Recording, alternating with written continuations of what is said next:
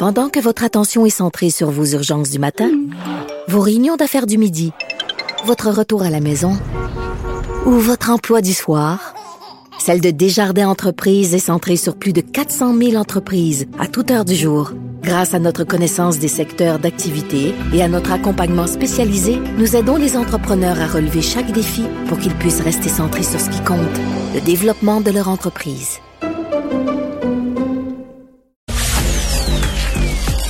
Votre santé financière avec Guylaine Houle, professionnelle en restructuration financière chez Pierre Roy et Associés. On est de retour pour notre chronique sur euh, vos finances, ou ce qu'on souhaite qui n'arrive pas à vos finances, mais malheureusement, en période de ralentissement, euh, on vit parfois ces difficultés euh, financières. Euh, Guy Lenoul et de Pierre Roy et Associés, bonjour. Bonjour. Et bon, on a parlé faillite déjà. Là, on parle de la proposition de consommateur, une solution, vous dites, qui, qui gagne en, en, popularité. Exactement. on est, je vous dirais pas qu'on dépose 50 proposition de consommateur, 50 de faillite, mais on y arrive et et on arrivera sûrement dans un futur euh, rapproché. Donc, est-ce qu'on pourrait dire que ça, c'est comme éviter la faillite? C'est un peu ça ou? Oui, euh, on peut penser à ça euh, comme étant un évitement de la faillite, mais c'est surtout une solution entre le paiement total de ses créanciers et la faillite.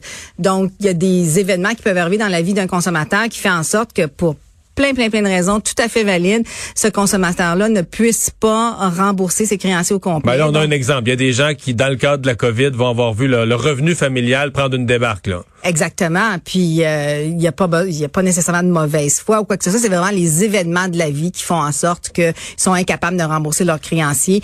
Et la proposition de consommateur offre une solution qui permet à ces gens-là de d'effectuer au moins une partie des paiements. Donc quand vous proposez ça à quelqu'un qui a toutes sortes de, de paiements, cartes de crédit, des dettes de toutes sortes, plus capable de rencontrer les obligations, de quelle façon ça procède? Bien évidemment, quand les créanciers, quand les pardon, les débiteurs viennent nous voir, les consommateurs viennent nous voir, on s'assoit avec eux, puis on analyse leur situation. Est-ce qu'ils ont la capacité financière de faire des versements mensuels? Parce que ce qui est important, un des points très important au niveau de la, de la proposition de consommateur, c'est qu'il va y avoir un paiement pour tous les créanciers versus quelqu'un qui aurait deux, trois cartes de crédit, un prêt personnel, une marge de crédit qui va faire quatre, cinq paiements. Donc on n'éteint plus, on n'éteint plus tous ces feux-là individuellement. on ramasse tout ça. Exact. Et les intérêts arrêtent de courir. Déjà. OK même si on aurait à rembourser la totalité de ce qui est dû, les intérêts arrêtent de courir. Et déjà donc on a une économie importante. Et aussi psychologique parce que les gens voient que le montant qui est dû diminue versus lorsqu'on fait les paiements minimums puis que vraiment on voit jamais la les intérêts viennent effacer ouais, le, bon. Donc euh, parmi les avantages bon je suppose le premier avantage c'est que le téléphone sonne moins avec des gens qui, qui disent quand est-ce que tu me payes là. Exactement donc l'avantage simple là, mais exact. Mais l'avantage simple et important. Donc le harcèlement psychologiquement ouais. Exact. Euh, on conserve tous ses biens on perd rien. On perd rien au niveau de nos biens. Euh, dans la majorité des dossiers, il y a une diminution du montant total qui est payé sur une base mensuelle et c'est un paiement qui habituellement est le paiement abordable que le consommateur peut effectuer en paiement de ses dettes.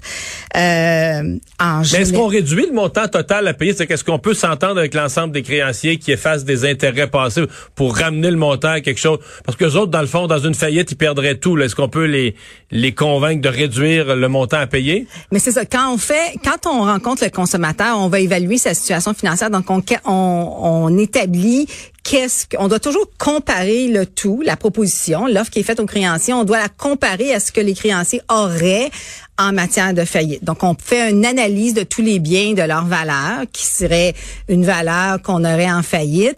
Et par la suite, avec cette valeur-là, on établit un versement mensuel. 99% des dossiers, effectivement, il y a le paiement, il est beaucoup moindre que ce que le débiteur s'était engagé à payer avec toutes les Donc, on efface une partie des dettes, ni plus ni moins, dans une entente de bonne foi, à dire on assure qu'on va payer tous les mois. Euh, euh, bon, euh, je suppose aussi qu'on a des, des, des, créanciers comme Hydro-Québec et autres, on les calme aussi dans toutes leurs menaces de, de, de, couper le service, etc.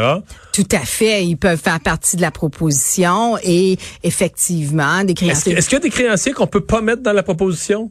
Ah. genre le ministère du Revenu ou déjà... Non, on peut mettre, on peut tout, mettre le tout le monde. OK. Les exceptions en matière de proposition de consommateurs sont les mêmes qu'en matière de faillite. Et donc, c'est vraiment les créanciers qui seraient euh, des amendes ou des contraventions, euh, des dettes frauduleuses ou des choses comme ça. OK. Euh, c'est quoi les inconvénients là, quand on quand on fait une proposition comme celle-là, une proposition de consommateur? Ouais, un des inconvénients que que vraiment le consommateur ne connaisse pas, c'est euh, le fait que ça c'est inscrit au bureau de crédit. C'est autant qu'une faillite. Autant qu'une faillite. Quelqu'un, un consommateur qui fait une, une proposition admet publiquement qu'il est incapable de payer ses créanciers. Ça fait partie de la définition. Est-ce que c'est moins mal vu pour un crédit futur? Est-ce que c'est moins mal vu qu'une faillite de dire au moins il s'est arrangé? Oui. Tout à fait. Et tout à fait, il y a vraiment un avantage. On démontre qu'on a tenté là, de rembourser une partie et effectivement, euh, c'est avantageux pour le débiteur à ce niveau-là. Mais la comment comment ça s'opère? Parce que je suppose qu'il faut que ce soit accepté par les créanciers.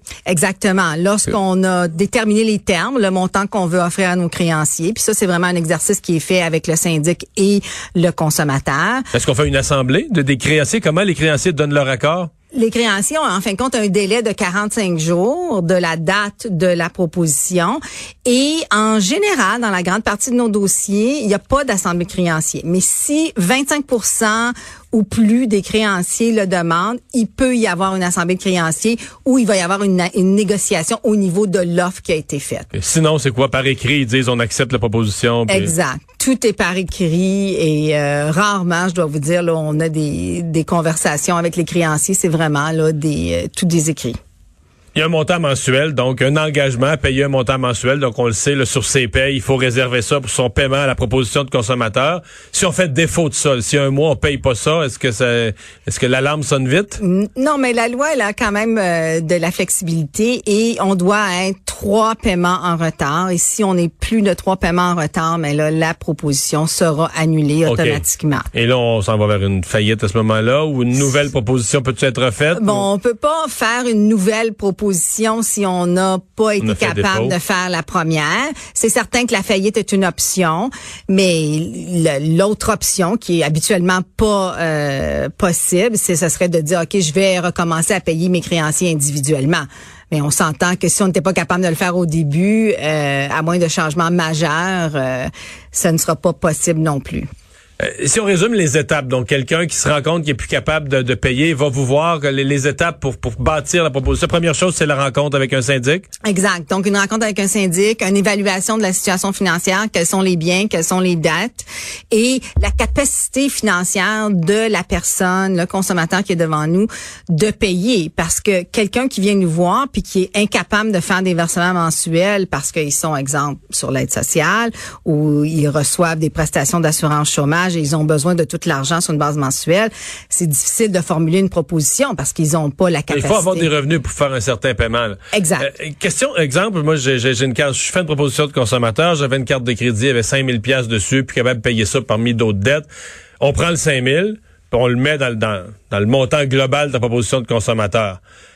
Euh, est-ce que cette carte de crédit-là revient à zéro puis je peux recommencer à la, à, la, recharger autant ou est-ce qu'on perd la carte de crédit? Qu'est-ce qui arrive avec ça? Malheureusement, il y a une perte là, de la carte de crédit. On doit une chose qui est très importante au niveau des propositions de consommateurs, c'est évidemment de mentionner ou d'indiquer au syndic tous les créanciers qu'on a.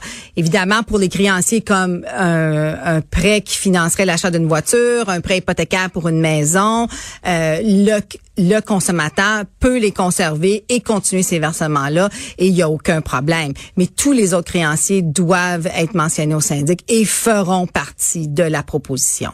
Et donc là, tu peux plus recommencer à jouer. Pendant que tu payes ces, ces paiements-là, tu peux pas euh, commencer à charger les cartes de crédit. Là. Exactement, exactement. Madame Moule, merci. Merci.